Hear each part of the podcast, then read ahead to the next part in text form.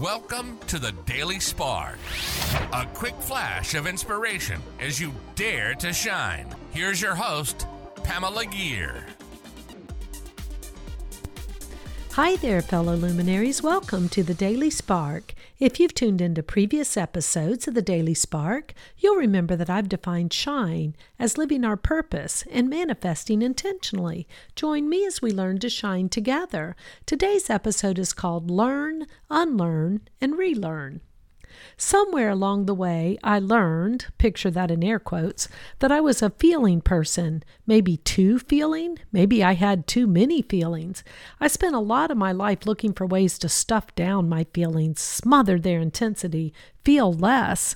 I fell into several addictive patterns trying to numb out a bit, lessen some of the pain, feel less. My favorite go to combination ended up being food and fiction. Give me a good book and some junk food, and I could survive just about anything. I've had to unlearn those behaviors because imagine my surprise when the more I study and follow the wonderful manifesting life, living my purpose and passion, the more I realize I need to feel my way. So rather than feel less, I need to notice what I'm feeling and use it to guide me. If I'm feeling joyful energy, then more of that, please. If I'm feeling beaten down and discouraged, then less of that, please. I've had to unlearn stuffing those feelings. And lastly, I've had to relearn the value of my feelings. I can manifest so much more when I use my feelings to embody the person I want to be. In my Shine five step transformation process, the E stands for embody. When I feel, embrace, and truly embody the person I desire to become, I use my feelings in the right way. I use them to feel, walk, talk, and truly be the person I want to be prior to creating it. So it is a feeling game for me. What about for you?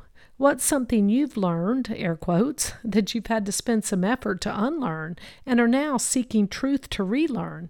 Because when I open my heart to my feelings and relearn the value of noticing and embracing those feelings, I manifest so much faster and I truly do shine.